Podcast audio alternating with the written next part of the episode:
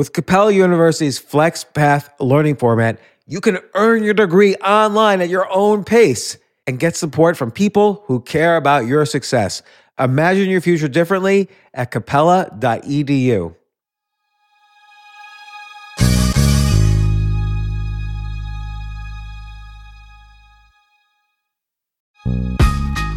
This isn't your average business podcast, and he's not your average host. This is the James Altucher Show on the Choose Yourself Network. Today on the James Altucher Show. Most people that get in business get in business because they have something to prove. My grandfather actually said to me, this is what prompted really, I think, my whole life. My grandfather had said to me when I got out of college, I had these different ideas, and he said to me, You don't make decisions without clearing them with me. And I was like, All right. And then he finished the sentence with, and and you'll never be anything without me. I was like, okay, wait a minute, that feels weird to me. The reason that I did it is because I wanted to prove something to myself. What I want my legacy to be is that you don't have to be an asshole to be good at business. You just don't. And that, that, And that, and that, by the way, is your rule number one in your 10 rules of success. Your rule number one is actually don't be an ass. and I've said that to Kevin O'Leary before. One of the things that I would advocate to everybody in this room as you think about raising money or starting a business or growing a business is that you really have to put your personal self out there and connect with people to be able to have them put a heart with a face as opposed to a name with a face.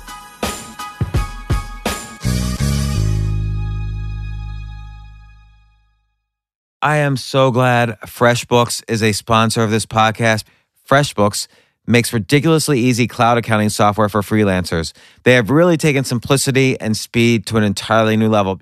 To get started with a 30-day free trial, go to freshbooks.com forward slash James and put the James Altucher Show in the How Did You Hear About Us section.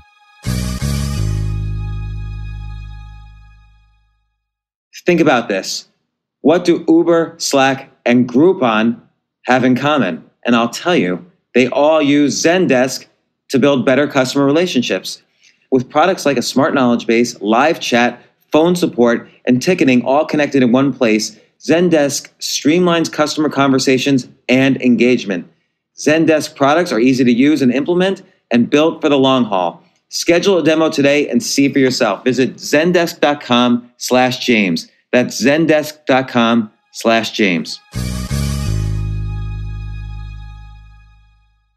It's almost like these things came out of nowhere. Cryptocurrencies like Bitcoin and Ethereum. A few years ago, they were pennies, and now Bitcoin is over $4,000 a coin. I call these currencies choose yourself currencies because they don't depend on any institution, any government, any bank to function. And they're just simply exploding in price right now. It's unbelievable. Some have jumped as high as 3,000%, 21,000%, and even a rare 81,000%. Again, it reminds me of things like the dot com boom in the 90s. Stocks were going up 20, 30% a day. Everyone said it was irrational exuberance, but they kept going for another five years, and some of them are still going. So if you're missing out on this boom, don't worry. You're not alone. We're just an inning, I don't know if we're in inning zero anymore, but we're in inning one. Most people are not investing in cryptos simply because they don't even know how to get started. So I decided I want to do something about that. I want to inform everyone listening how to get started. I'm offering a free six video series masterclass on cryptocurrencies where I'll walk you step by step through the entire process. If you're interested in claiming this free masterclass, please go to altucher.io. That's altucher.io slash masterclass, where I'll give you all of the details.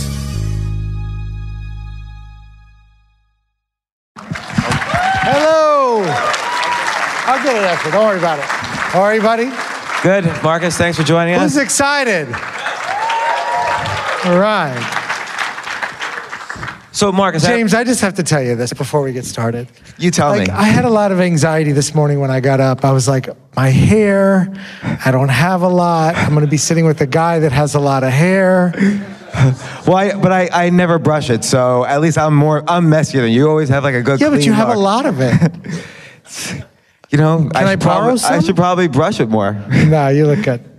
So, so Marcus, I have a ton of questions to ask you, but really, what I'm kind of insanely curious about is how do you get it all done? So, you're a CEO of a multi-billion-dollar public company, Camping World, Yeah. and you're pro- how many how many companies are you invested in now? And just through the profit alone, I'm sure you have other investments. You know, uh, I'm invested in probably about 109, I think is the number now. But in some cases, right, they're not active. And I think that's important. In some cases, you know, there's probably, if I include Camping World as one, uh, But you can't include Camping World as one. no, I know, but if I do, I probably have 50 businesses at all time that I have pretty high touch with. And high touch for me is at least twice a week for more than two minutes. It's a, I mean, it's real interaction. So if you combine that high touch with 50 businesses, Yeah. plus running Yeah. the, the multi-billion dollar company, plus, as you know, and maybe people don't realize, to shoot a 44 minute episode must require 40 hours of work each episode. Like, how do you, I don't think I would be able to be that efficient. And I want to get into all the things that are, are critical, but, but this is just your productivity is interesting here- to me. Here's what I would say. Um, you know, to be a small business owner or to be a business owner, it's not a glamorous job like everybody thinks it is, right? Everybody thinks it's this glamorous thing. It uh, it requires you to make a lot of personal sacrifices, and you know, you if you want to meet a small business owner that has a great home life and a great life balance, they're probably BSing you a little bit. It's very difficult to be a business owner and have balance. And I would be honest with you, I don't have good work life balance. I just don't. But the reason I'm comfortable with it is that I really love what I do. And unlike other shows that you interview that are about small business, other people, our show is is it takes 8 days to make one episode of The Profit. And we probably have 60 to 70 hours of footage to get to 42 minutes. And the problem is it isn't making the show. The problem is what happens after. Like these are real people that have to have real interaction. And over the last couple of years, what I've done is I've really built these pods, a manufacturing group, a food group, a retail group, a fashion group. Um, and I have leaders of those pods, and they happen to be business owners that were on the profit. So I really resisted bringing people from the outside in because I wanted them to be able to talk and speak to the culture of how this really works. And it's been nice for me to have, um, by the way, most of them are run by women, I think. Yeah. Most of them are run by women. Eh, only the women clap for that? Is that how this is going to work? Okay. We'll have, we're going to have some fun today. Um, but it's, it's, it's not as hard as people think. It really isn't. Well, I, you know, it seems like film going in and filming the episodes, plus dealing with all the business issues. I mean, let's let's segue right into that. Um, you you talk a lot on the show and in interviews and in so on. You, you about you look for people, process, product, and so it's not like from what I can see on the show. It's not like you look for excellent people, process, product because sometimes the opportunity is when one of these three, three things are broken, but you see low hanging fruit you can fix. Yeah, I mean, I don't think it's any different than anybody's business in here, right? And and the reason that I chose to really push people, process, and product wasn't because it was a marketing tool or it was cute. I really did it because it was simple and easy for people to understand. And it doesn't really matter what kind of business you go into. If you think about your own business or your own desire to grow your business, you really have to make sure that you have these things. And I, I'll explain it in a very simplistic way. You have to really have a product or service that people can understand, they can relate to, and it's something relevant. So you could be an amazing person and want to talk about having an eight track cassette company with a great process, and I mean, it's not, it's not going to work. And you can be, you can have the greatest product in the world, but have no process on how to source the product or how to deliver the service or how to write the code or how to get the technology implemented. And so that won't matter. Or you can have a great process and a great pro- product, but you are, you are not really operating at a high level of sincerity or ethics or your people don't. Your business really doesn't possess the kind of people skills that are required to engage with customers. And no matter what your business is in this room no matter what you're trying to build or what you have it really does require a relationship with a consumer. Whether that's a b2b consumer or a b2c consumer you have to have a relationship. And if you don't have good people skills or a good fabric it becomes very difficult to connect with people and you better be selling something that nobody else has at a very low price with a super efficient process if you don't have good skills to deal with people. Well, let, me ask about that a little further because it seems like in almost all the episodes, and maybe this is just how it's edited or filmed, but it seems like in all of the episodes, the most important thing is the people. Without the right people, it's just gonna if if the if the partners don't get along, Yeah. if they don't treat their like then you have in the last episode of But, last but season. James, but think about this though, right? Why do businesses typically fail? I think because people don't get along with their partners or their employees, and then and then the process and product fall apart. It it it or they never get developed, right? Right. In in most cases, uh, the primary reason that I did the show was to create a syllabus for people on the different human interactions that you may experience yourself or you may see and how to deal with them.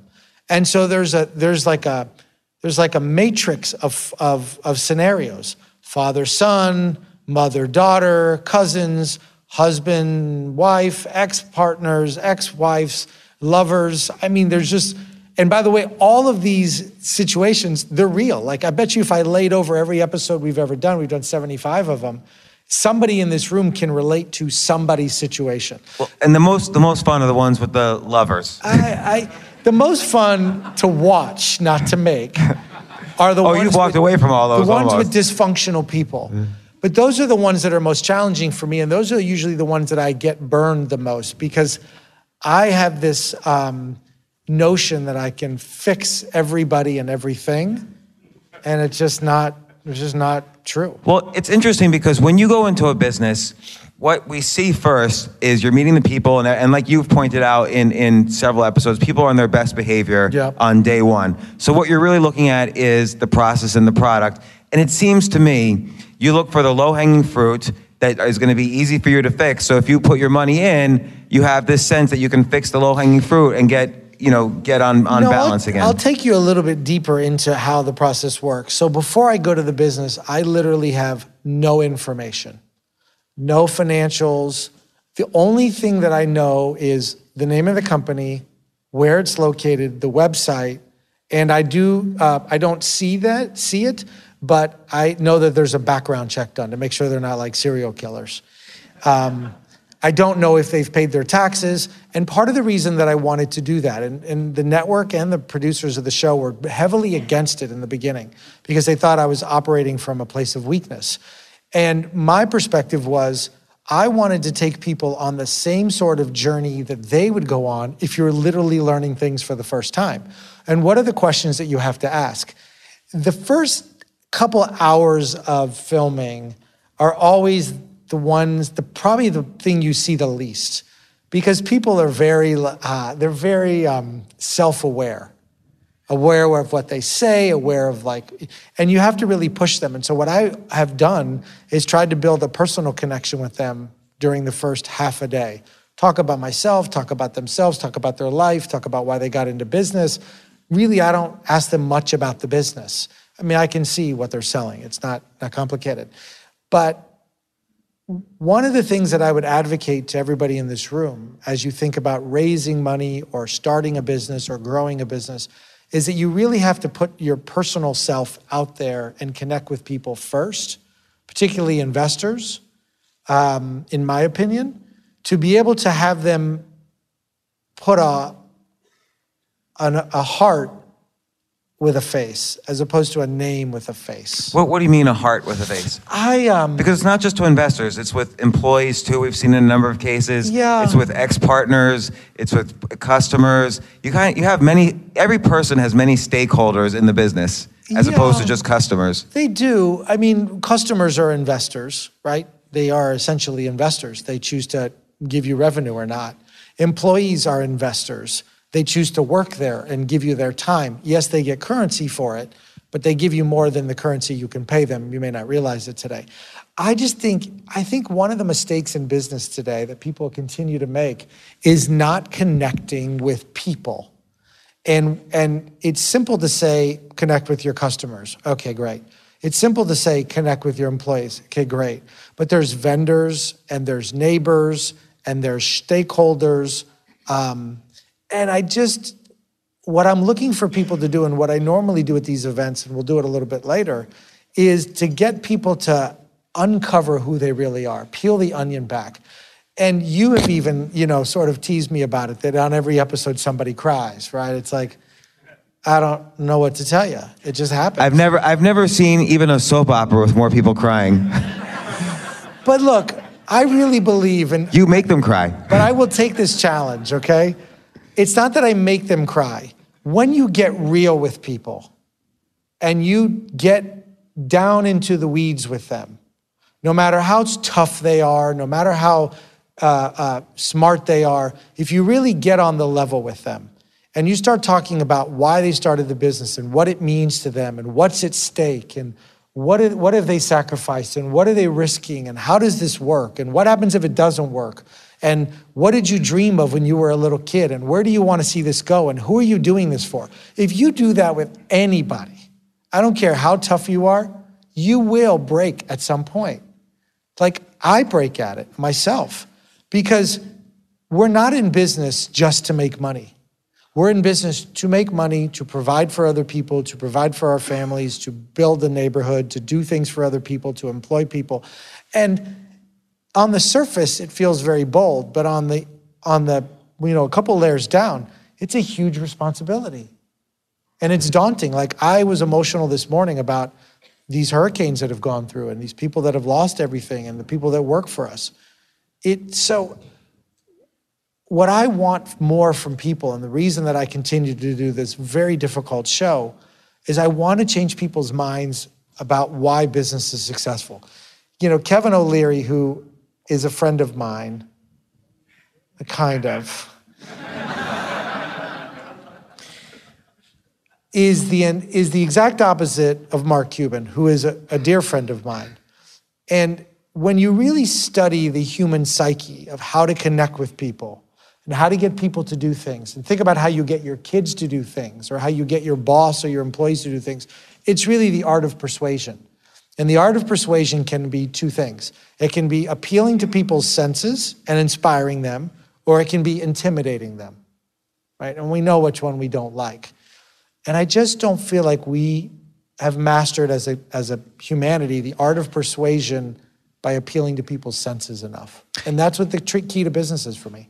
You know, it, it definitely shows throughout the episodes that you're going in there, and in addition to saying, okay, we're gonna fix this process, we're gonna make more dollars per square foot, we're gonna up the margins, in addition to doing all this low hanging fruit, I really see you trying to kind of impart your professional maturity onto the owners of these small businesses who haven't had as much business experience. But but, but I, I want to reel back just a little bit to I, but I don't think I want to. I don't want to impart my professional, whatever you said, maturity.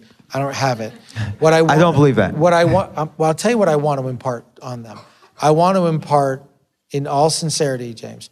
I want to impart the th- mistakes that I made, and the things that I went through, and the sacrifices that are more private than public. I want to impart the emotion. The professional maturity is honestly, it feels like that's the after effect. That's what they get later.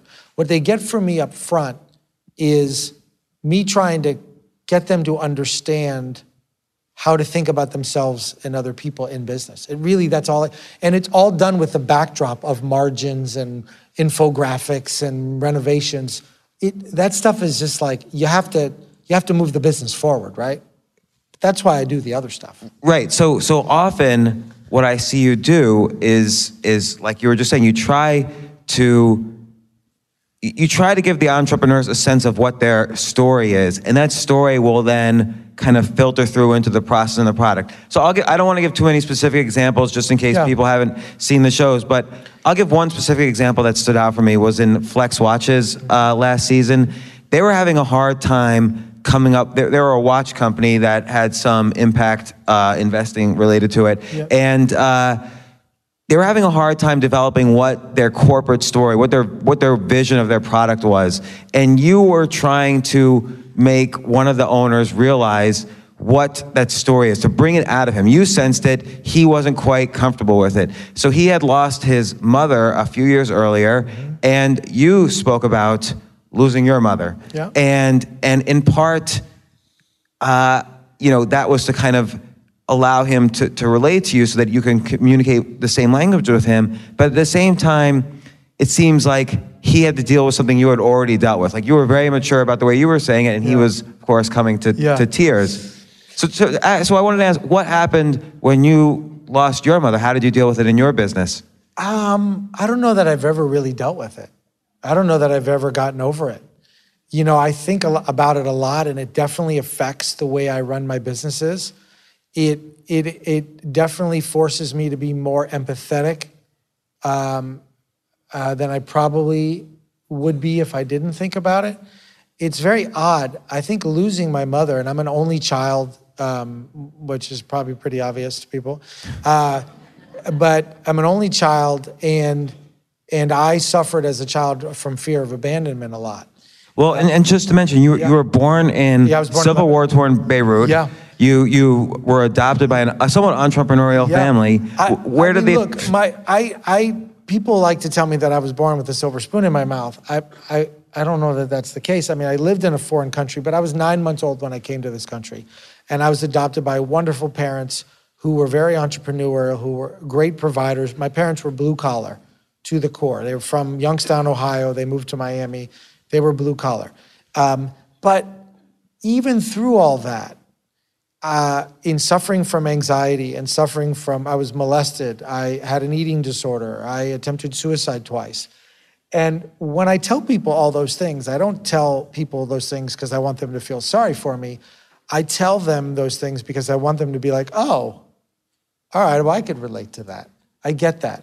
And it's funny you bring up the Flex watches, guys, because what I really wanted the three boys from Flex, I shouldn't call them boys, but the three young men from Flex to do is to gain confidence in what they wanted to do with their lives.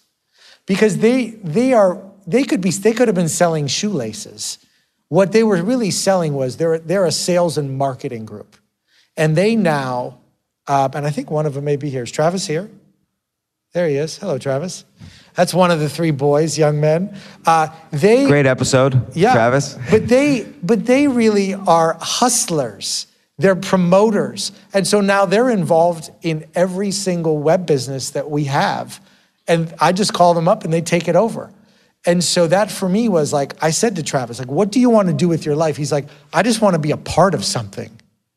And that's what you really find with business owners is that when they're lost, they just want to be a part of something. And that and telling your story is important so that we know which way to, to push you. So, so how did you kind of come back from, like, how do you deal with this anxiety, with this, I guess in, in, in many cases, depression? Like, how, you're obviously, you were successful long before you started the show. Like, what was, what was the evolution that, that, that helped you find that success? I mean, I still suffer from depression and anxiety. I really do. And I think part of the reason that I keep as busy as I do um, and keep as many things moving as I do is so I don't have to think about it. I mean, that's just an honest answer. Like I, I really do. If I spend too much time by myself, like I'm eating a bag of Cheetos, and so I try to keep moving um, in an effort to not fall into that trap. But there are plenty of times where I fall into a big black hole, um, and I wouldn't call it a mental disorder. I would call it. I would just call it that's just who I am. You know. Um, and business for me has been the great neutralizer. And I always tell, I do a lot of work with bullied kids, and I always tell kids that are bullied, and I always tell adults that have uh, bad relationships or bad divorces if you want to gain confidence in yourself, get into business because it's the one way where you can control the outcome to a degree, and you can make these little little sort of goals and have wins, and little goals and wins, and it's like Legos. You have these building blocks, but there are days that the wind knocks all the blocks down. But again, I think to to put the blocks back up, you have to do the internal work. And you see this in a lot of the episodes.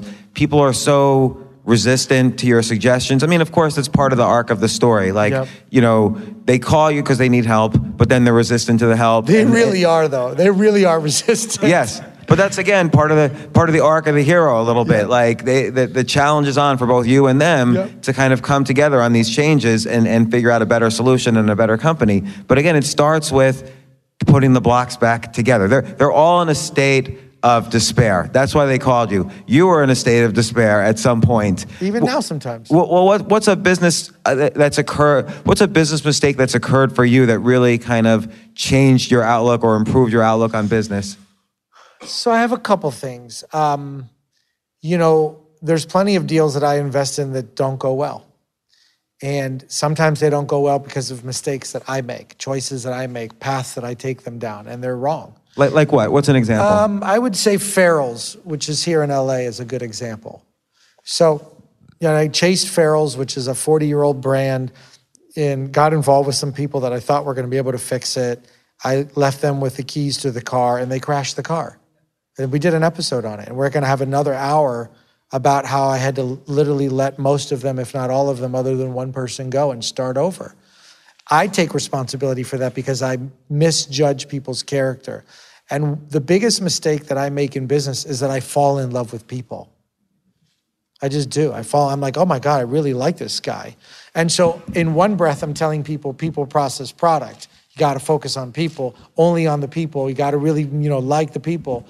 And there are moments in time where I, I, I almost romanticize about the people. And then I'm like, well, they can't do any wrong. And I leave them with the keys and they rob the shop. But let me, let me ask you about that because with pro, with process, it's it's I don't want to say it's easy, but for you with your business experience across so many industries, you're able to say, okay, we're going to change manufacturers, we're going to change how we buy this, we're going to um, collect data appropriately, and and we're going to teach the owners how to know the numbers of their business. But with people, you see in so many of the episodes how you go in and even in the first episode you're noticing oh this owner seems a bit resistant. Or in the farrell's episode uh, the, the two main partners they, the, the, the ceo was kept blaming the other partner and you noticed right away that was a, a toxic problem And it went on. and yet you got involved with that toxicity which which we all knew we all watching it knew this was going to be a problem because because there's the producers or editors are signaling this is going to be the problem You knew it was going to be a problem. I didn't know it was going to be a problem. And I'm really in it. You know, it's very easy when you're in it, it's very difficult. And so, for those of you that are in business, it's always, and this is probably why I'm not harsh on people. When you are a business owner, it's very easy to get lost in the weeds. And it's very easy for other people to be like, oh, you should have done this and you should have done that. It's easy because we're standing on the uh, uh, outside. I'm not saying in. should have, by the way. I'm saying No, no, it I- was I edited should've. in such a way. Also, it's a signal. No, but I wanted, I, I think it's important for the, the people here to understand how to think about it differently, though, James. It, it's, it's very easy when somebody's on the outside. I'm not saying you, I'm saying even me, like I do it, to point out the flaws. And part of the reason that I'm more tolerant of the business owners is because I couldn't imagine what it would feel like to have somebody come in, like you could, anybody in this room could come into my businesses and find things that are wrong. No doubt about it. 100%. And find mistakes that I make. And so the goal isn't to really be like, oh, I caught you, you suck at this. It's really to be, hey, have you thought about it this way? And what I really want all of us to do for each other, and this is why I fight so hard for this, is I want all of us to just help point out things in a respectful, colloquial way. And not to be like, you know, you, suck and you're stupid. I, I just like, I, I, I already know I'm stupid. I don't need you to tell me. And But, so, but when you see like one of the partners say to the other partner, "You're stupid," Yeah. in episode number one. Yeah. Now I don't know if it's really that's how it's happening in timeline. that's how it happens, yeah. So so what what again you you you know you have an enormous sense you can fix the process and the product maybe you know in most cases. Yeah. Why do you think the people are as easy to fix? are why they are as easy. Why do you think that they're that in those cases they're going to be um, as easy to fix? Because I'm really good at understanding people's motivations and why they want to do a certain thing or why they want to act a certain way. And I think a lot of it came from my introspection over the years of how to fix myself or try to at least. And I am one of those men that are super cool with being in touch with his feelings. And I can talk about it with anybody. And I know that if you really like, I, I could take anybody in this room, no, I put a million dollars on it and get to the core of what motivates them and why they do what they do, but what the real reason is. Because people will tell you on the surface there's a reason, but sometimes people do it because they have something to prove to their dad that didn't treat them right, or they weren't did not do well in one area and they want to prove something. Most people that get in business get in business because they have something to prove to themselves, to somebody else, subconsciously. That is why I think people become entrepreneurs. They're creative and they want to stand out and they have something to prove. And the reason that I'm able to get inside of people's minds and identify it is because I take myself to where they are. And and so in doing so, you kind of uh, essentially unlock that resistance because that once you are able to communicate to them on what's their pure motivation as opposed to maybe some ego-driven motivation they're able to say okay you're right us spending $40 on this process instead of $20 doesn't make sense Yeah. or or whatever it is you're you But you so- know, but you know, those are just microcosms, right? Right. Like that's just it. For me, when I pick on one topic, like why did you do X? It's really an exercise in showing them an example of something, so that they understand that their logic is flawed. It's all about when you're trying to fix your own business or help other people. All you're trying to do is get them to understand the logic behind their decision making, not specifically like, why did you make that product at that factory for $40 when you could have done it for 38? It's like, I don't care about that. Like, but why did you think that was a good idea? Uh. What was the reason that, what took your brain down this path? And usually they'll tell you if you really just keep pushing. And then once they can figure out where their logic is flawed, there's a good chance that they'll start to correct their other the other actions that come from that same logic.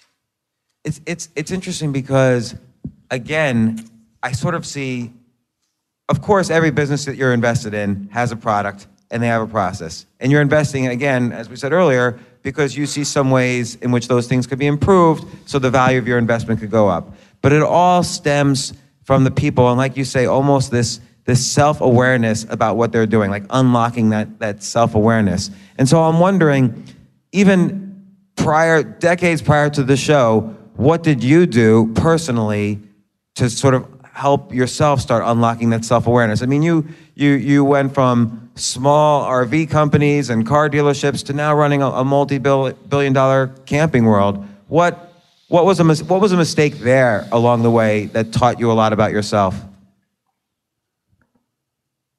So you could successfully build these businesses Thinking that I had all the answers. That was the mistake. Uh, you know, I, I had good financial success pretty early on.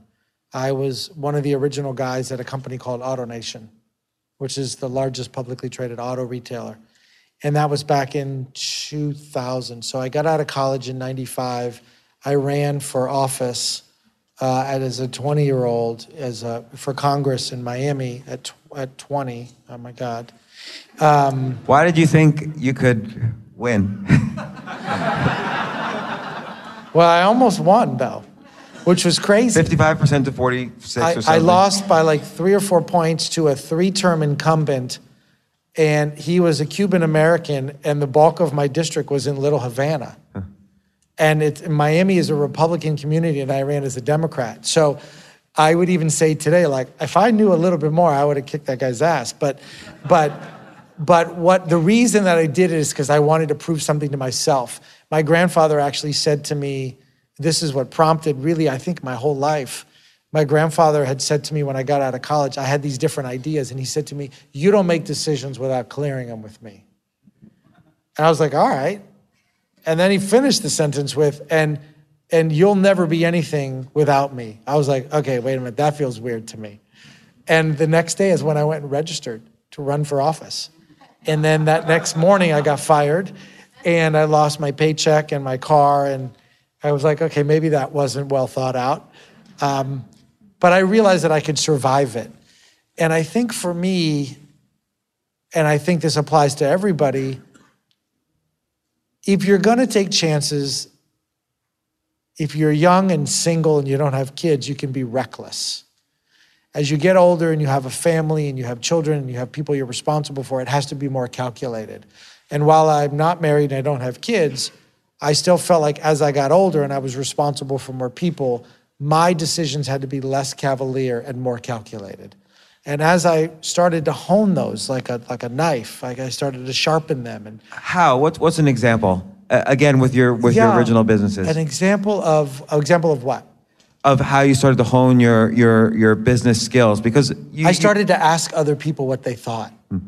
I started to get other people's feedback before I just made a decision as if I knew it all.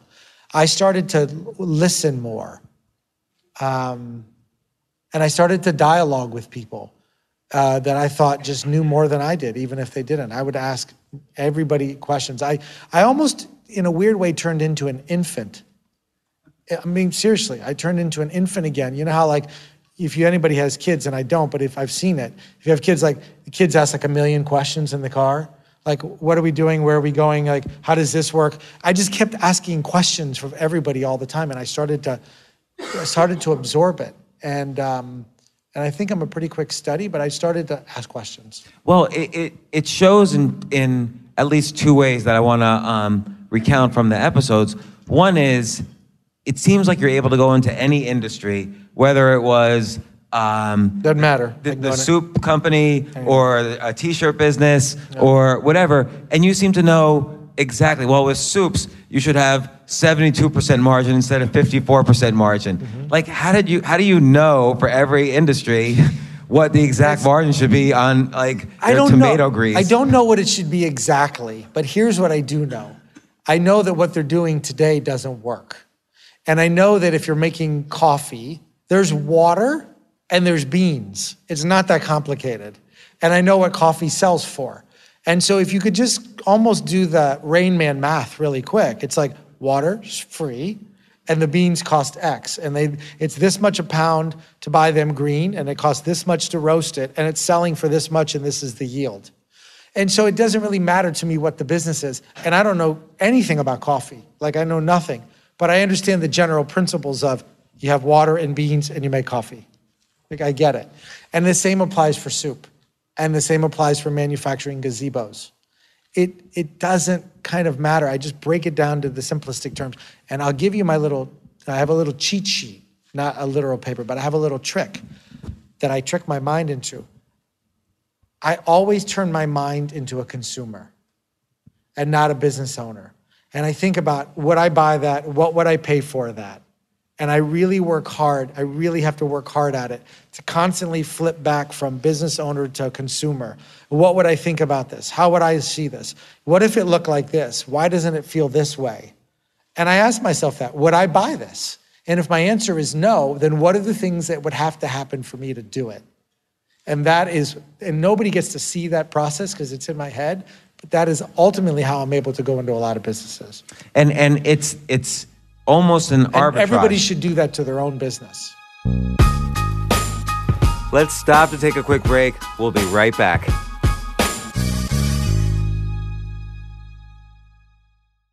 Who wouldn't benefit from an extra two days per month? If you could reclaim up to 192 hours a year of your precious time, would you? 192 hours could save you two working days per month. Luckily, our friends at FreshBooks makes ridiculously easy cloud accounting software for freelancers. By simplifying tasks like invoicing, tracking expenses, and getting paid online, FreshBooks has drastically reduced the time it takes for over 10 million people to deal with their paperwork. If that's not enough incentive, the FreshBooks platform has been rebuilt from the ground up. They've taken simplicity and speed to an entirely new level and added powerful new features. And if you're not using FreshBooks yet, now would be the time to try because FreshBooks is offering an unrestricted 30-day free trial for all of my listeners. That's you. No credit card required. All you have to do is go to freshbooks.com slash James and enter the James Altucher Show in the How Did You Hear About Us section.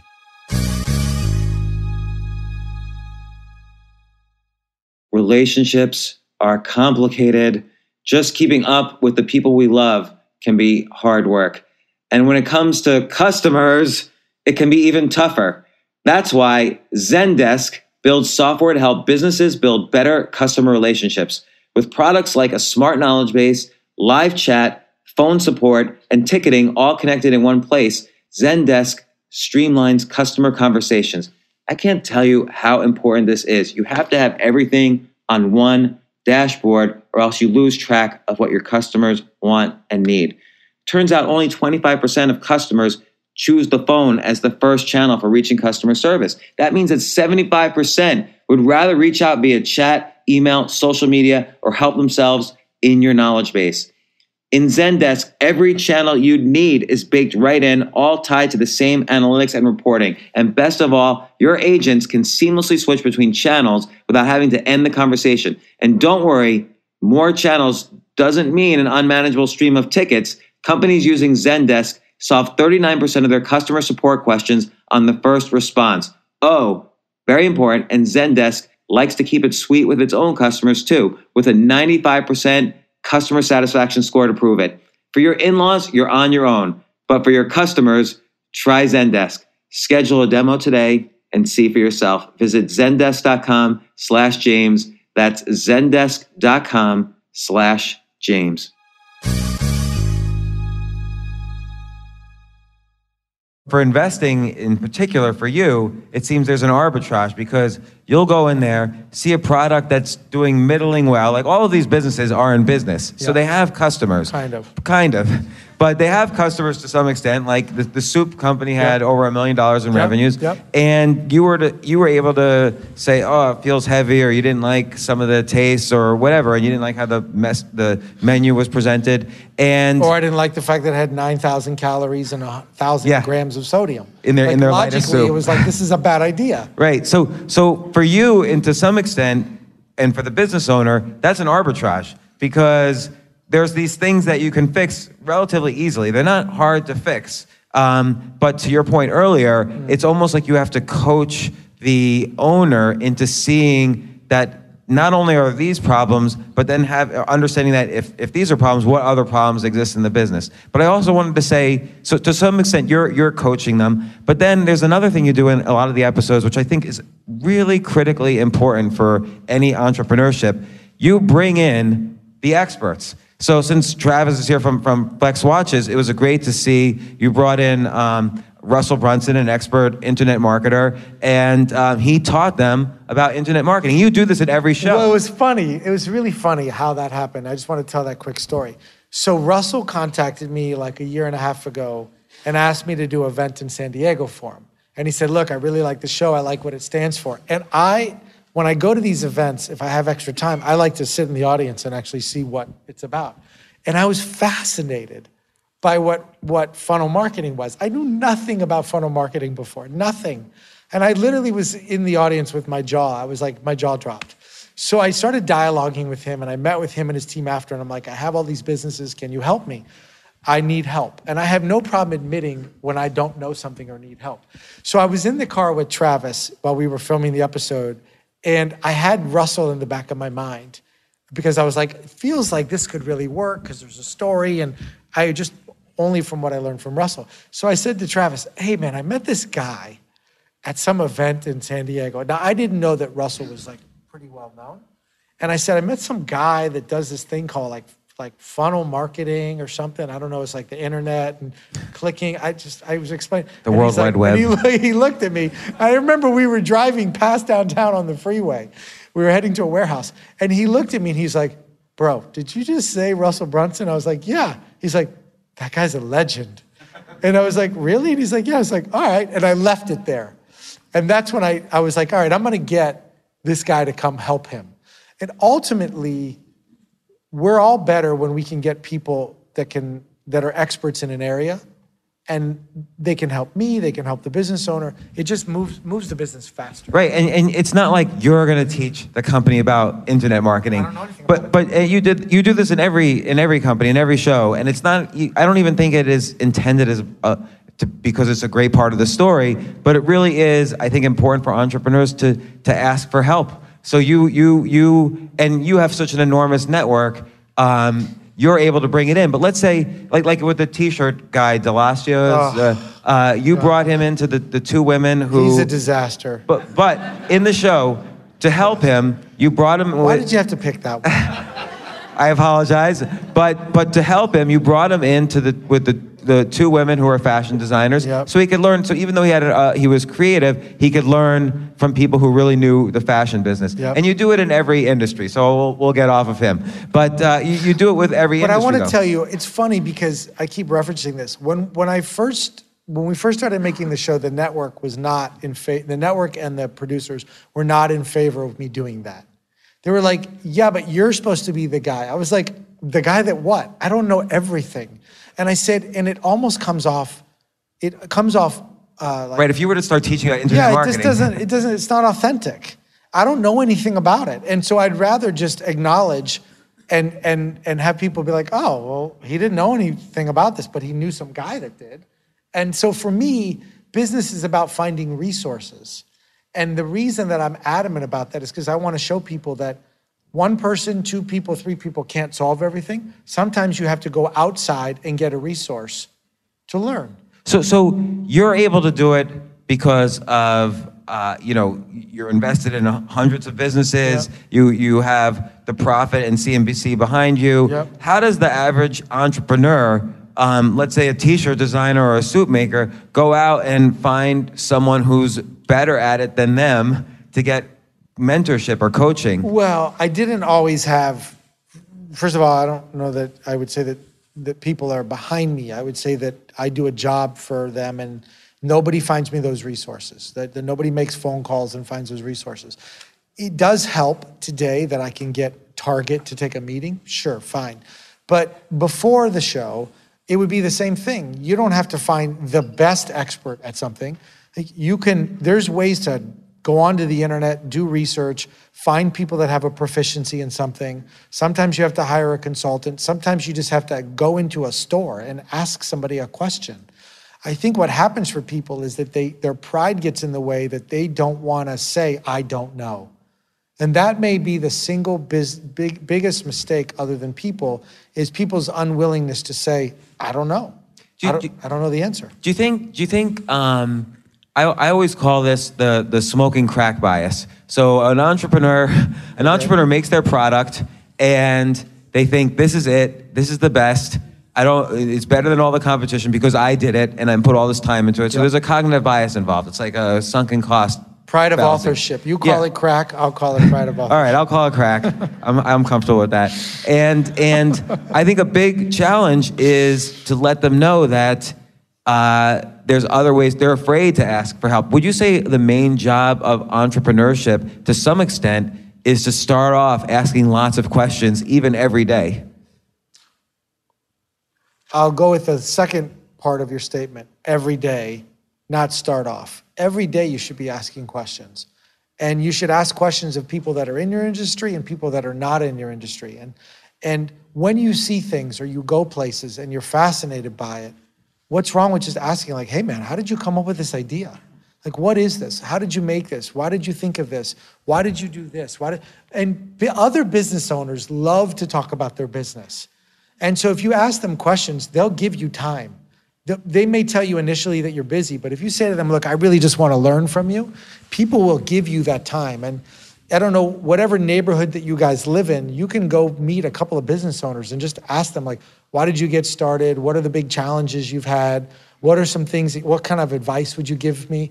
If, if I asked anybody in this room for advice, which I would love to, they have, nobody has any problem giving advice. They have problem taking advice right? And so I'm what I'm advocating is go out and ask people questions. If you're unwilling to take advice, at least go if you're unwilling to have advice put on you, at least go out and ask people questions so you can get the answers you want. So I still want to know from your own business, which is you know through Yeah. various Yeah. mergers and and so Yeah. on has become Camping World is a huge business. Where did you find yourself, st- like a specific example where you found yourself stuck and maybe even scared, and questions and reaching outside helped you? 2008 and 2009. Uh, August of 2008, September of 2008, when the market crashed, um, was probably the, my darkest moment in business because, you know, you guys remember the housing market was terrible. It caused the recession. Oh, I didn't remember that. Oh yeah. No, it's a funny thing. And the auto business was terrible. Well, try being in the RV business, which is a combination of the housing market and the car market. And you know, lenders telling you they're going to call all the loans in, and nobody can get financing, and all that stuff happening. And it was it was the dark moment where I started reaching out to people that that I thought could maybe I to be candid, maybe I was reaching out to them for them to console me, to tell me it was going to be okay. Because when you're scared, like when I'm scared, well, who did you reach out to? oh man, I reached out to, I reached out to old friends. I reached out to uh, family members that I hadn't talked to. I reached out to other business owners. I typically, this is a, maybe a bad thing. I typically reach sideways as opposed to up. I'm not like when people ask me who my mentor is. I'm not like, well, my mentor was blah blah. My mentor is my mom, and and while as corny as that sounds, my mom ruled with an iron fist. She was a she understood business. Um, she held me to the highest standard. Um, and so from from that standpoint, that's that answer. But when I want to get information, I typically reach out to peers, and I even actually go down to employees. And you know, I had a situation happen a couple weeks ago where I made some comments that got me into a little bit of trouble. And uh, what was interesting to me is that I didn't hear from anybody that was um, a peer. I heard only from people that worked with me or for me. Can I ask what the issue was? Yeah, so I made a comment about about um, you know hate and violence in America, and you know my wonderful network decided to spin it into something else, and you know it turned out to be a big social media thing because people thought I said if you don't like Trump, don't shop at my business, which I said if you're okay with violence and hate, don't shop at my business, but it's okay.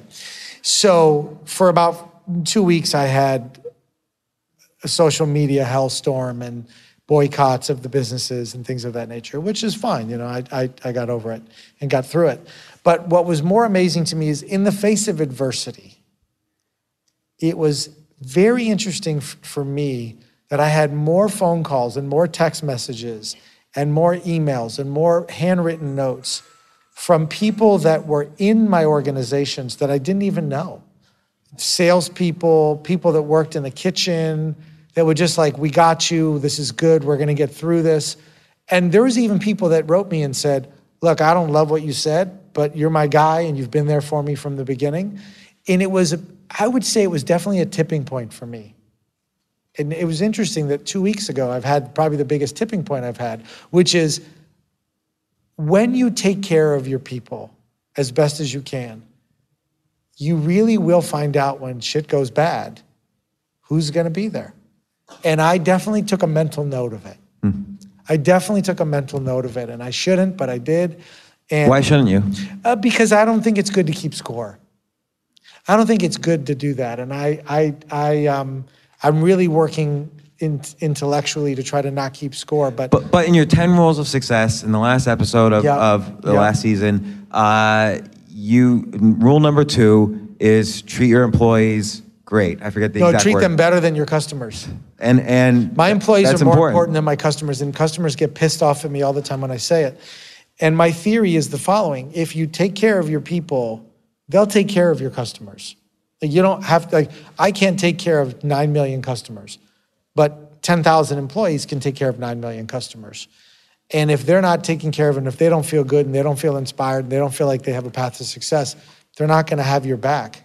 And and the the way to show that to people is customers lie sometimes. They do.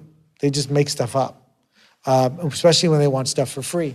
And I watch them, and I watch them do it via email because any customer can email me easily. I don't have an assistant; it's easy to get a hold of me. And customer will say, "This person said this, and I want this free, and I want this to," and I'll literally include the employee in the chain, and I'll start the dialogue. And I'll do my research, and if I find out that the employee did the right thing, I'll tell the customer, "You can't shop with me anymore." because you you you made, you made this up, and I have to have my employees back. And sometimes it doesn't go right for for us from a business standpoint, but the employee remembers. Mm-hmm.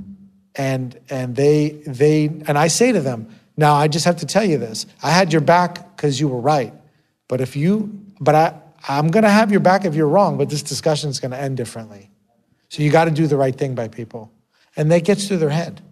So, so, so going back to 2008, 2009, you didn't finish. How did you get through that? Because it seems like that was a oh. disastrous period for your industry. Um, the way that I've gotten through it is to not forget it. To not forget it. And when I go into businesses today and they tell me we can't cut this and we can't cut that and I can't do this and I can't do that, I always take my mind back to I had to cut a couple thousand people. We had to close a bunch of stores. Um, I was probably demoralized. I was embarrassed because I felt like I was responsible for it. Um, it definitely humbled me. How, how did you get over that feeling of being demoralized? I didn't. I don't think I got over it. Um, I can suppress it, but I don't think I got over it because I always say to myself, like, what could I have done to avoid it? I should have known better. I should have known the housing market was going to crash. I should have known the market was going to crash. I should have known credit was going to tighten up. And that's not logical, but I do tell myself that. And so I'm definitely quicker on my feet today to be anticipating and thinking. And I'm not as cavalier with new ideas. I'm not as cavalier with things because I'm always scared that what's right around the corner is something bad. So, so when did you decide? So you, you built up this great business. You know, it's it, it sounds like you have a great bench, so you don't have to be as involved. great bench. And uh, you know that allows you to do you know be invested in a hundred other businesses. Do uh, uh, uh, But I'm involved. Like Travis, stand up for a second. How involved am I? That's a Sit good down, answer. sit down, sit down. like I'm involved. I can tell you that I'm involved. Comedian over there. No, I know, but he's but he's he means because he does tell me sometimes like just to you know go away. but but I've seen I've seen owners tell you to go away, and they say it in a way that's not so friendly. So how do you assess when you're you're the one who really knows when you should go away or not? In in, in this role that you've taken on for yourself. I have to know when to go away. Um, and in all sincerity, they don't tell me to go away. The, the, the, the good ones don't. The good ones love the interaction and they love it because the theory that they have is if he goes out on the, on the plank with me, a plank's gonna be longer. We'll have more fun, we'll take more chances, we'll try more stuff. If he's not engaged, maybe he's not interested and we have to almost be more reserved and take less chances because he may be willing to cut us quicker. I know that's in their head. They may not say it, but I know it's in their head. Well, you make an interesting point about the plank being longer with you, Yeah. and in part that's because um, you put up. I mean, I mean, the structure of the show is you go in there about halfway through the the, the episode, or a third of the way through the episode. You're writing a check. You're not doing any legal work. The check and a handshake is the legal work. Right. And uh, I mean, I'm sure there's contracts later on. I don't know, but uh, Sometimes there's not. Right, so you're taking a lot of, uh, of, of personal risk that they're going to be good guys, and it's to their benefit to have extra money and to have your resources. But I want to kind of get down to the tactics of negotiation. Like you, it seems like you you you figure out pretty quickly a valuation that's going to make you a lot of money. You're going to take over. You know, sometimes you, you take up to fifty percent of the company. That's the first flaw. I don't negotiate as if I'm going to make a lot of money. I negotiate if I can make good money. Hmm. And my theory is if I take too much, if I don't put in enough money today, I'm going to have to put it in tomorrow. So let's just get right to it. Like I know what the business needs for the most part, and to to try to like dribble in a little, thinking that the deal is just going to get better for me later because the company will need money again. It's it's like we're just playing games here. The business needs a certain amount of inventory and it has to retire a certain amount of debt, it it either it either gets solved now or it gets solved later, but it doesn't go away. So that's so that's number one. Number two is if I take too much of the business, then the people that I'm investing in don't have enough skin in the game, and I need it to be really interesting for them. And so I'm willing to lower my return threshold and my quote unquote yields because ultimately I can't be there managing the business every day. When I do a deal at Camping World, I literally take the deal all the way to the edge because I have a business that's built for 15 years that has infrastructure. I make the best deal that I can and I grind out the last penny. It's different because it's going to go it's going to be acquired and it's going to go into a business that is a 4 or 5 billion dollar company and it's got the infrastructure for it. When I invest in these small businesses, I'm really ultimately investing in the in the people that are there. Because in my mind, I say to myself, if I can't sell watches or enough watches to get a yield, how else can I get a return on my money? And none of the business owners know this until like right now. I ultimately am investing for the long game. And I do more interviewing on the candidate than I do on the business. And nobody really knows that. Because if I want to build a larger holding company and everybody in that group is going to elevate to have a bigger role, I also have to know that the person can do more. So in the case of a Flex or, or you know 40 or 50 of the other businesses, I'm making an investment in a principal commodity. So what's the return on that? I'm making an investment in other doors that are going to get opened up. So I'm making an investment in that. And I'm making an investment in a few of the individuals that I think can do more inside the whole organization. There isn't a business today that I invested in that is in good standing where those business owners are only involved in their business. There is not one today. Well, what do you mean? So um, I'll use Travis again as an example. Travis, you might as well. Don't come up here. um, there, there, there is not one single business that I'm invested in today where that business owner that's, that's in good standing, that, that that business owner is only spending his time in his specific business. Every single one of them has some role or has done something for another one of the businesses.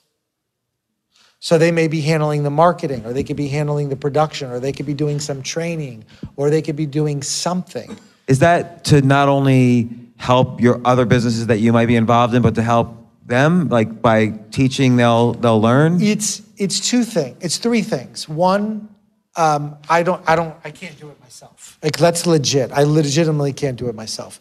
Two, I like having lots of different ideas. And three, they don't realize it, but I do. It's very um, fulfilling to help somebody else in business and to see them succeed and to see them grow. And I want them to start to realize is I'm not going to do this forever. And I want other people to be able to do what I do, even if they do it in a different form, and even if it's in smaller increments of dollars or it's, it's, or it's with their time. I think that's how the small business world gets better is that everybody just does a little bit. So I want them to be cross trained. I want them to. I, I was doing an episode the other day here in LA for a guy out of New York who has a streetwear brand. And it just so happens that one of the guys in my LA office loves streetwear. So I brought him into the episode. I was like, okay, you're gonna help this guy. He wear you wear these kind of clothes, right? Yeah. Okay, well, you know our process, right? Tell this guy this is not gonna go down this way. And he looks at him, he's like, hey man, if you want this to work, I'm telling you, I did it myself, like I went through this, you have to do it this way. And I said, okay, you guys now have a relationship. He's now gonna be your contact. And he's like, oh, oh I didn't really ask for that. And I was like, yeah, but you have to help him because I helped you. Now you have to help him. But you know, this is this is interesting again though because we we even started off this hour. Um, oh, ignore that. We're blowing the clock. Can you turn that off? So Okay. we'll only go a few minutes more. But uh, uh, we started off this hour talking about your productivity, really. Like, again, I said it before, but I'll say it again. You run a multi billion dollar company. You're not only invested in these hundred or plus companies that you did through the profit, but you're you're involved with them, as, as Travis said. Yeah. You know, sometimes too much. And uh, uh, and the other thing I'll point out is that, you know, I do a lot of these types of conferences. Often, people running billion dollar companies come with their their entourage. Everything is like. I came in an Uber. Yeah, you came, you came in an Through Uber. the back door. I You came in an Uber. You had trouble op- getting the back door open. Like nobody was like helping you out. And you even mentioned you don't have an assistant. So I want to really understand. Life could be pretty busy sometimes, and people don't understand how to manage uh, even the tiniest of tasks, let alone, you know, the thousands of tasks you probably have to deal with each week. So part of it seems is you connecting people and also having a great bench. So again, it all boils down to, to people. But what's what's some other or, Well, or, or in, fair, in fairness to, to most people in this room, right, I, I don't have kids. And I don't want to minimize that because I have business associates who have kids. And I, I, it's a sacrifice that I've made. And I don't have to pick them up from school. And I don't have to get their lunch ready. And I don't have my, to pick my kid up when he's sick. And I don't have to go to soccer practice. And I don't want to minimize that because for small business owners, that is a very big deal. And that's very real. And so my businesses are my kids. And what a small business owner has to do, in my opinion, or a big business owner has to do, or anybody in this room, is to find that balance between taking care of your family, which is a business by itself, non profitable business, and not taking on more than they can. And I'm blessed with a couple of things. I'm blessed with this financial freedom because I don't have kids. I have this financial freedom that I could take more chances on things. Because I'm like, if it doesn't work, I'll go sell cars, right? Um, so that's one. where you dis- started. yeah, but that's one disadvantage. Like that's one advantage that I have that's not really fair. The second thing that I have is that my home life is different, and I, I'm not responsible for for little little people, and that's another difference. I think the third thing is, and it may come from my upbringing or my childhood, is that I try not to do things that I don't get enjoyment out of, and that may be my best advice. Is that, is that something you learned over time or you always did? I always did. 'Cause I think that's really was- key. I I, think- was the last kid in dodgeball picked. And so what I decided was that I was never going to do business with people that I didn't like, that I wouldn't want to have over to my house or I wouldn't want to have a salad with. I just won't do it. And I've, there's a lot of people that I've met that have amazing businesses that could be great investments with 30% yields and blah, all the nonsense, but I don't like them. Like I don't, I don't, I don't necessarily like the way they think about their family or their community. I don't like their philosophy. I just don't have a good rapport with them. Like I don't want to hang out with people that I don't like. So, so, so Marcus, it, it shines through everything you do, even what you're saying here, that it always, not always, because- Always. but, but, okay, let's say always boils down to the people, Right. and then the process and the product is like a side effect of good relationships No, with the, pro- people. The process and the product are the necessity to have a profitable business. That's the necessity. So it's almost like that is the thing that has to exist. But I'm willing to, to go into battle with you if you are a solid person that gives of their heart and soul and you work and you have a good idea and I feel like you're doing it for the right reasons. Together we could we could like fix the product. We'll find some, we'll get a new machine, we'll make it somewhere else. Like we could fix that. A process, like if I can't answer it, we'll get some smart person that'll come in and fix it. Like, I don't, those things to me are like the least important things because I know, okay, we want to sell jeans. All right, great. This is what we have to do to do it. We have to be market driven. We have to have good fit. We have to do these other things. Okay, does that make sense? Yeah, that makes sense. Now, can you not be an idiot? And that, and, and if you can't, if you can't avoid that, I don't care how good the jeans are. We're not, it's not going to work between us. And and and again, related to that, and related to the question about your efficiency, is constantly trying to surround yourself with good people, the people you would enjoy being with. and I cut my losses quick. Mm. That is the other thing. Mm. If I find out that I made a mistake, the old me would chase it and chase it and chase it because I didn't want to admit defeat. Do you think you learned that this in the show? I think I may have learned that on the show. Yeah. That I needed to invest my time into people that wanted to, to give me the same time back. And I didn't necessarily, I would say that's something that I definitely learned. I, le- I learned that on the show. And I also learned um, that people hang on every word I say and I have to watch what I say. So, so, uh, two other questions. One is, um, if we were here a year from now talking, and you mentioned um, you've made sacrifices, part of it has been your work-life balance. Yep. If we were to be talking a year from now, Um, how would you say the life part could have improved for you over the next year? I don't want to change my life. I love it. So, so you, so the fulfillment in the business, like you say, the, the businesses are your kids. That fulfillment, and it shines through in the It's- show and what you're saying. It's um I want to leave this world with a legacy.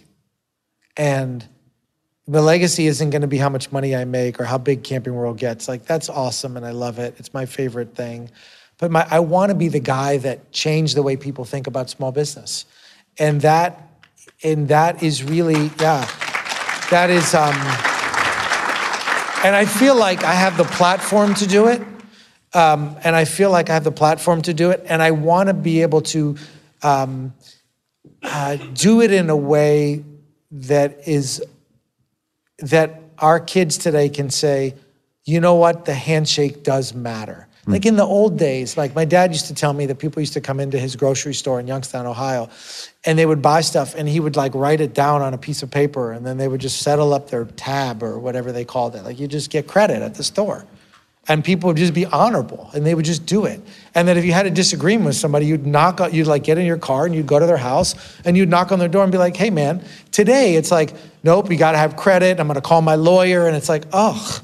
And I, so part of the reason that I do my deals the way I do is I'm hoping that enough people are like, hey man, that guy does his, that works out for that guy and he does his deal on a handshake.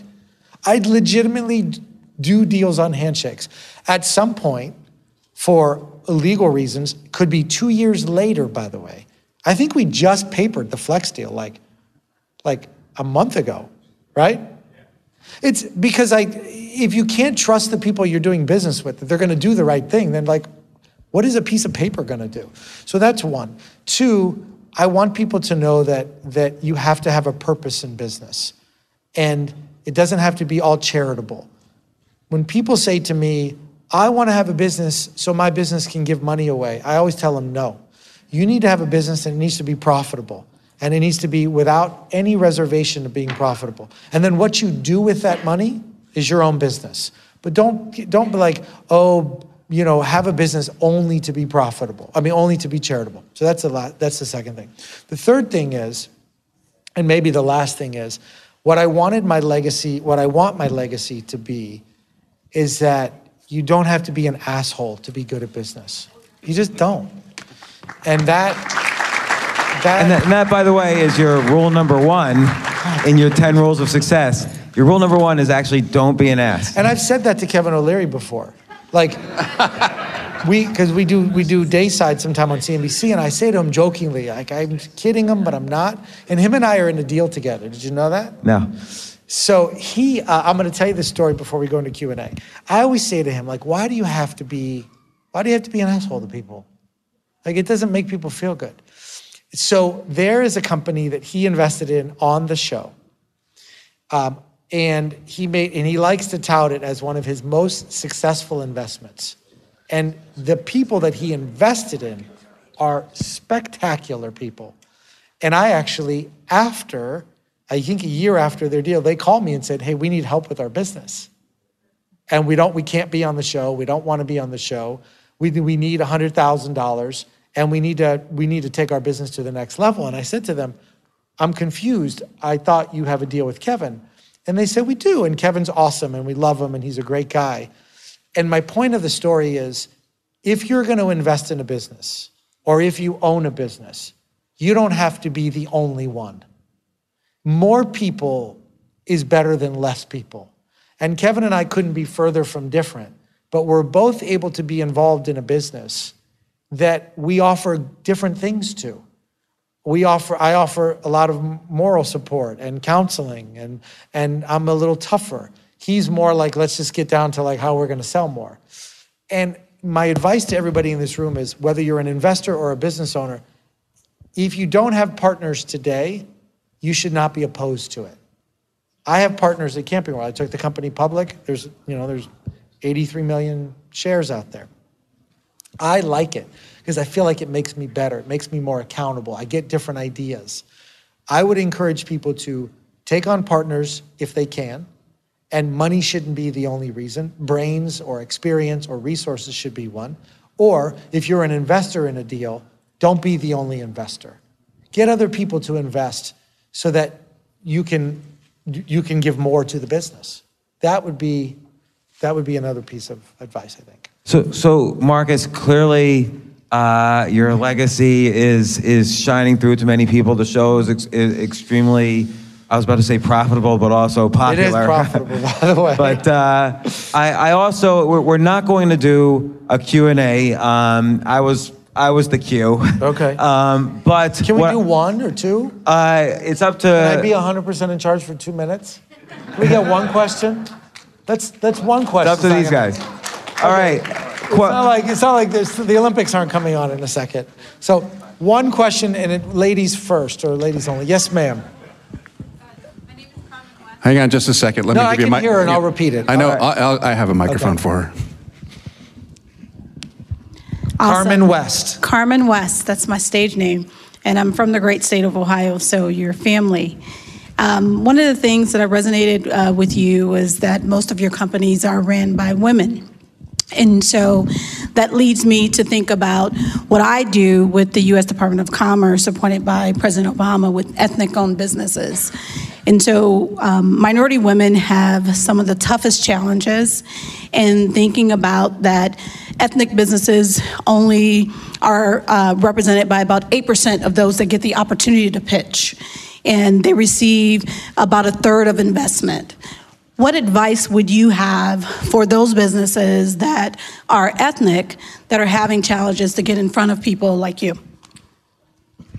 Well, So can you repeat it just a little? no, I- yeah. The question was, I, I think the question was, what advice do I have for ethnic businesses that are trying to get in front of others to pitch their products or ideas?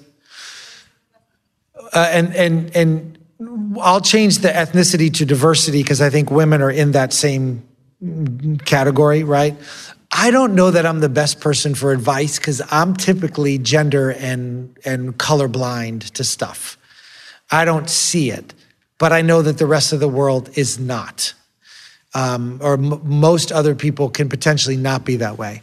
And so, my advice to them is when you put your presentation together and when you put your story together, don't make your story about that. Neutralize the story and make it about what your offering is so that that doesn't have to be even a thought for the potential investor or receiver. Too often, I do see uh, companies lead with their lead with their um, heritage or lead with their gender as opposed to lead with their business. And I would just advocate that who you are as an individual um, makes you special, regardless of what gender you are or what race you are, right?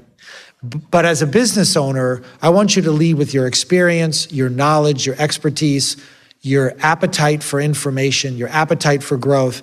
You have to have your numbers right. You have to have your story right. You have to be able to answer those questions, stand on your own two feet. And if you do that, somebody will will find it and they'll be the better person for it and there will still always be people that even if you downplay your gender downplay your ethnicity they will make it an issue but but most people will not most people will not and i'm working on an episode right now i'm in the middle of it with a young, with a young boy who's 13 years old. His name is Cory. He has Cory's Cookies. He was on the Ellen Show. He was Oprah, and he's a 13 year old boy who wears nothing but suits, and he's adorable. Um, but his mom is the reason. His mom had him when he was 15. She aged out of foster care, and I originally went into the business thinking that I was going to try to help a kid business, and I decided in the process that I'm not in favor of kid businesses. I'm in favor of businesses, but the kid's not running the business. The mom's running the business with no support, no mentoring, no tutoring. And it, it, it hit me when she said to me, it's an African American family. She said to me, Nobody's ever taken a chance on me. They always want, only wanted to exploit my kid. I don't know where to start. I don't know much about anything. What she did know is she raised her child, she put a roof over his head, she helps run his business, and all she wants is some direction. And I think that's what we all want. And for those of you that are looking for investments, make it about you and your business, not about who you are in terms of your race or your story or your gender. If you are an investor, then I would ask you, please, if you believe that that exists in the marketplace, then take a chance on somebody that you think deserves one who doesn't have the best presentation because they haven't been given the education to do it, who doesn't have the best story because no one's ever coached them. Take a chance on somebody and give them what they deserve. Give them what you wanted when you were doing it. And that's hard. And I'm not saying you have to invest a million dollars. Sometimes you can just invest your time. It doesn't have to be money. And so that, I don't know if that's helpful. So, so, And, that, and that's all the time we have for questions. so please uh, turn the turn the lights on for the audience. Turn the lights on, and uh, I want to do a selfie with the audience in the background. I'll get in there. I'll get in Okay, there. on, put the lights on. They have to stand. Stand. Everybody has to stand and, and clap. You got to do the sideways? For more from James, check out the James Altucher Show on the Choose Yourself Network at jamesaltucher.com and get yourself on the free insiders list today. Hey, thanks for listening. Listen, I have a big favor to ask you, and it will only take 30 seconds or less, and it would mean a huge amount to me. If you like this podcast, please let me know. Please let the team I work with know. Please let my guests know. And you can do this easily by subscribing to the podcast. Probably the biggest favor you could do for me right now, and it's really simple. Just go to iTunes, search for The James Altucher Show, and click subscribe. Again, it will only take you 30 seconds or less, and if you subscribe now, it will really help me out a lot. Thanks again. At Capella University, you'll get support from people who care about your success. From before you enroll to after you graduate, pursue your goals knowing help is available when you need it. Imagine your future differently at capella.edu.